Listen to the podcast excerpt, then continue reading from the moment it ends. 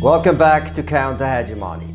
In late October, the director of the New York Office for Human Rights resigned in protest against the UN's response to Israel's ongoing assault on Gaza. His name is Craig Mokhiber.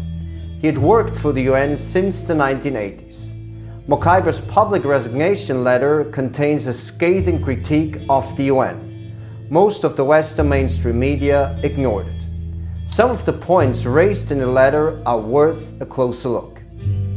Mokhiber calls Israel's assault on Gaza a genocide unfolding before eyes. He writes The current wholesale slaughter of the Palestinian people, rooted in an ethno nationalist settler colonial ideology, in continuation of decades of their systematic persecution and purging, and coupled with explicit statements of intent by leaders in the Israeli government and military, leaves no room for doubt or debate. In Gaza, civilian homes, schools, churches, mosques, and medical institutions are wantonly attacked as thousands of civilians are massacred. In the West Bank, including occupied Jerusalem, homes are seized and reassigned based entirely on race, and violent settler pogroms are accompanied by Israeli military units. Across the land, apartheid rules. This is a textbook case of genocide. The European ethno nationalist settler colonial project in Palestine has entered its final phase toward the expedited destruction of the last remnants of indigenous Palestinian life in Palestine. Mokhiber goes on to criticize the complicity of Western imperial powers in Israel's aggression. For more than 100 years, Western powers, first UK, and after World War II the US, have been arming Israel and providing economic and intelligence support for its military campaigns. They've supported Israel's occupation and the crimes it has committed politically and diplomatically.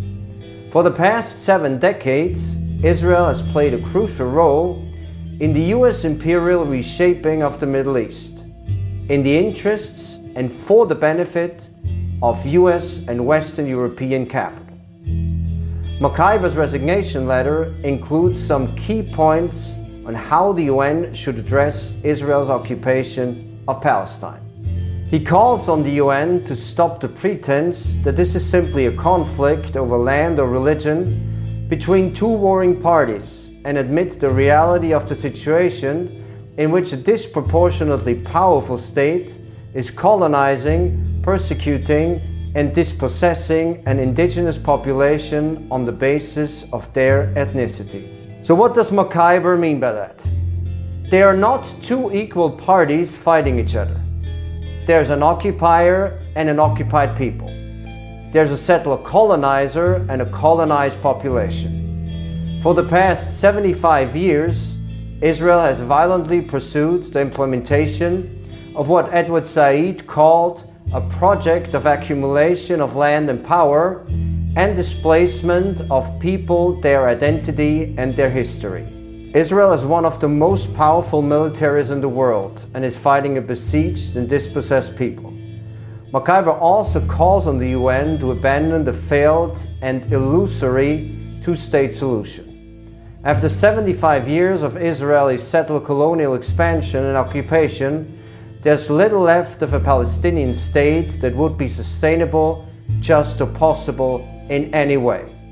Mokhiber calls for the establishment of a single democratic, secular state in all of historic Palestine, with equal rights for Christians, Muslims, and Jews, and therefore dismantling of the deeply racist settler colonial project, and an end to apartheid across the land. The last point I want to address is the issue of Palestinian refugees and the right to return to their homes.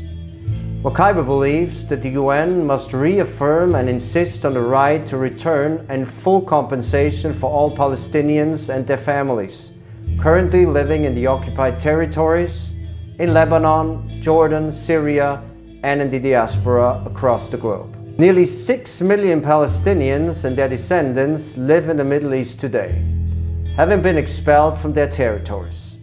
Even in their homeland of Palestine, in the occupied West Bank and in Gaza, Palestinians live crowded together in camps.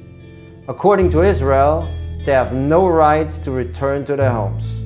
But under international law, Palestinian refugees have a legitimate right to return. Israel, on the other hand, gives Jews around the world the right to claim Israeli citizenship. Mokhiber's resignation is part of a bigger trend.